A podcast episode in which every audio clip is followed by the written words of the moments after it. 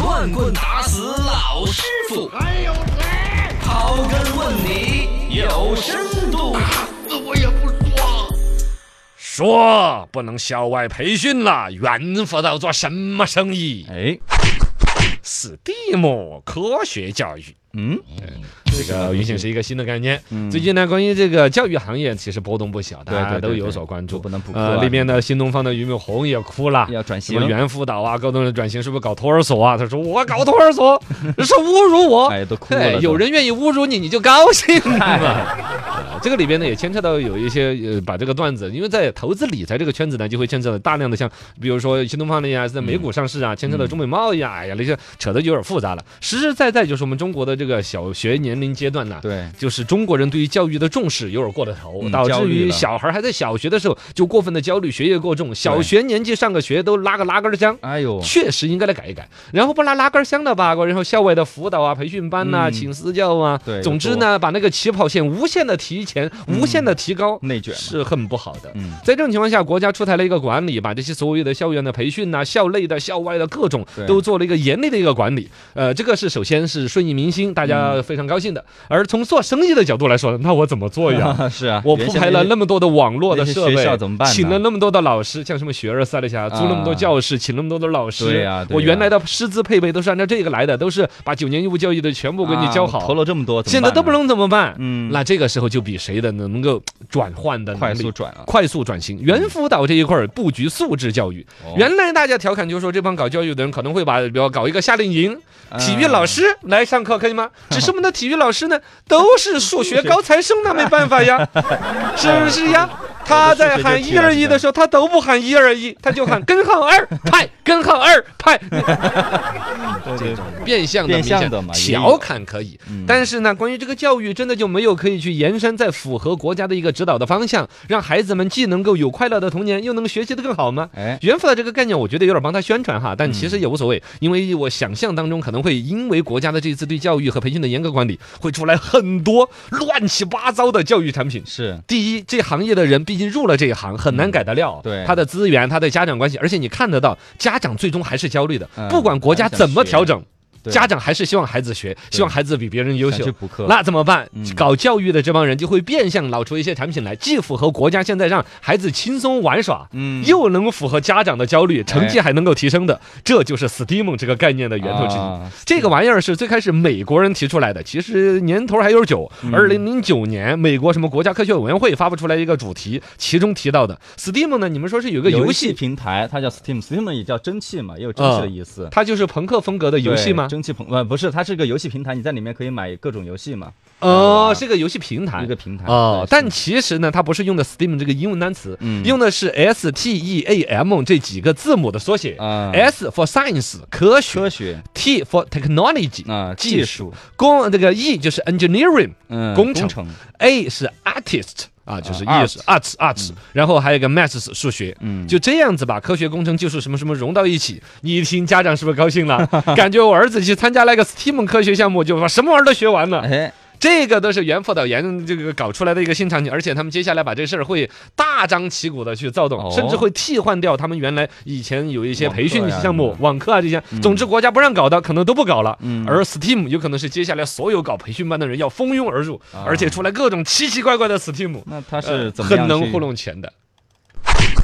你问呢？怎么样去运作的？哎，我运作给你 看。Steam 这个东西呢，核心的回到了一个关于场景这个关键词。啊呃，之前有本书叫《场景革命》，这个跟教育没太关系哈，但说的梗都是偏网络的，要做生意的，流量从哪儿来都模拟一个场景。比如说我们的听众在听我们的节目，它就是一个场景的经济。对对对为什么？因为你开在你在开车，你的两眼就要盯着方向盘，盯着路面，对你就不能够看手机，不能够听看报纸，嗯你就只能够听。听这个场景锁死了你的信息渠道是听，听的情况下，大清早的你想了解一些新闻，心情要好一点，哎，我们的节目应对了这个场景，嗯对所以有这个市场。对这就是场景的价值。那么放到教育里边是怎么来弄呢？是纽约科学馆有一个设计出来一个 STEAM 课程，跟大家一说大家就懂了。嗯，呃，所谓的课程 STEAM 课程，总之是要让孩子学到知识嘛。原来我们要学到知识，你比如说让他学电路的一个设计，啊要让他学什么多少欧姆、多少电阻、这个线路、嗯什么开关，都是拿物理本本儿拿出来，对对画对个图，这样教那样教。你是啊想想是不是觉得很让人学不进去？嗯因为它是纯抽象的知识，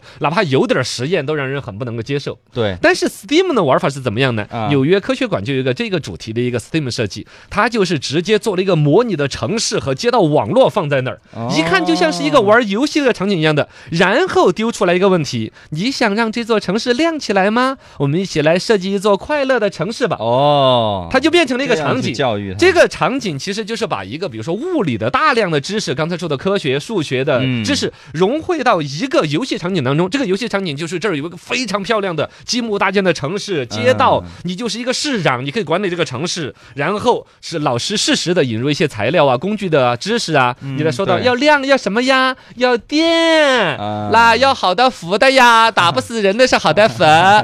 开始慢慢教这知识了哈。嗯哎，就这个逻辑，这就叫场景，甚至还可以延伸出来其他的场景。城市里边可能还有丢垃圾啊、垃圾回收啊对，对设计一些街道啊、美学呀、各种都可以融进去。哦这就是 STEAM 概念。其实就回到了说，现在很多一些培训班也有走类似的，比如说像学而思，他们在模拟某种有点这种感觉。嗯为什么说孩子爱在学而思去学习？为什么学了之后要发个纸牌儿，发个卡片，有积分。啊？学得好一点，奖励你个糖，奖整励这你啊个个兑换玩呃，具什么它的，有点模拟游戏那种场景，让本来枯燥的学奥数啊、背英语单词啊，总能对应多少有点好处。嗯它比在我们传统九年义务教育学习里边呢，对它要更多灵活一点呃，，能灵活出来一些手段。嗯而这种你最终还是看出来是拿个书本在学习对，嘛。还是在学习，但 STEAM 的打法就是场景，嗯需要有设计者去设计出一系列的场景，而且是设计一开始就是有目的的，要融入哪方面的知识。比如这个场景就是融入大量的数学，啊，这个是融入化学知识，这个可能是融入语文表达的，比如就设计一个律师的一种场景，是设计一个演讲家的场景。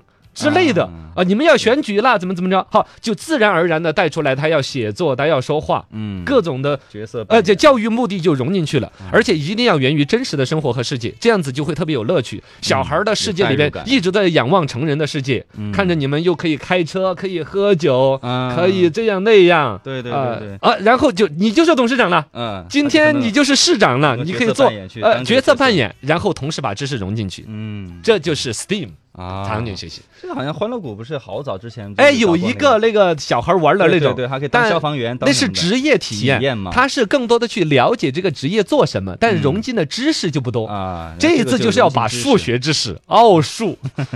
我觉得跟可以跟什么剧本杀之类的好多合作一下， 就是这个意 思，啊用剧本杀的方式，比如说来培训背课文儿，啊你跟他通关的密码就是一首《静夜 思》，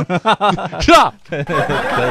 就学习知识了也，对，也玩就了学习知识，这就是 STEAM 啊。下一步，因为它这东西你听得出来嘛，其实门槛不不高的，嗯跟我们现在的剧本杀、原有的培训班的思路，还有家长的焦虑和需求嗯对是高度融合对。有融合在可一能起这一次带出来就以猿辅导带出来的 STEAM 的热潮，嗯会让全国的所有的原来搞培训班这种国哎家不让搞的，都会转向 STEAM。 转个思路啊，呃，好期待哟！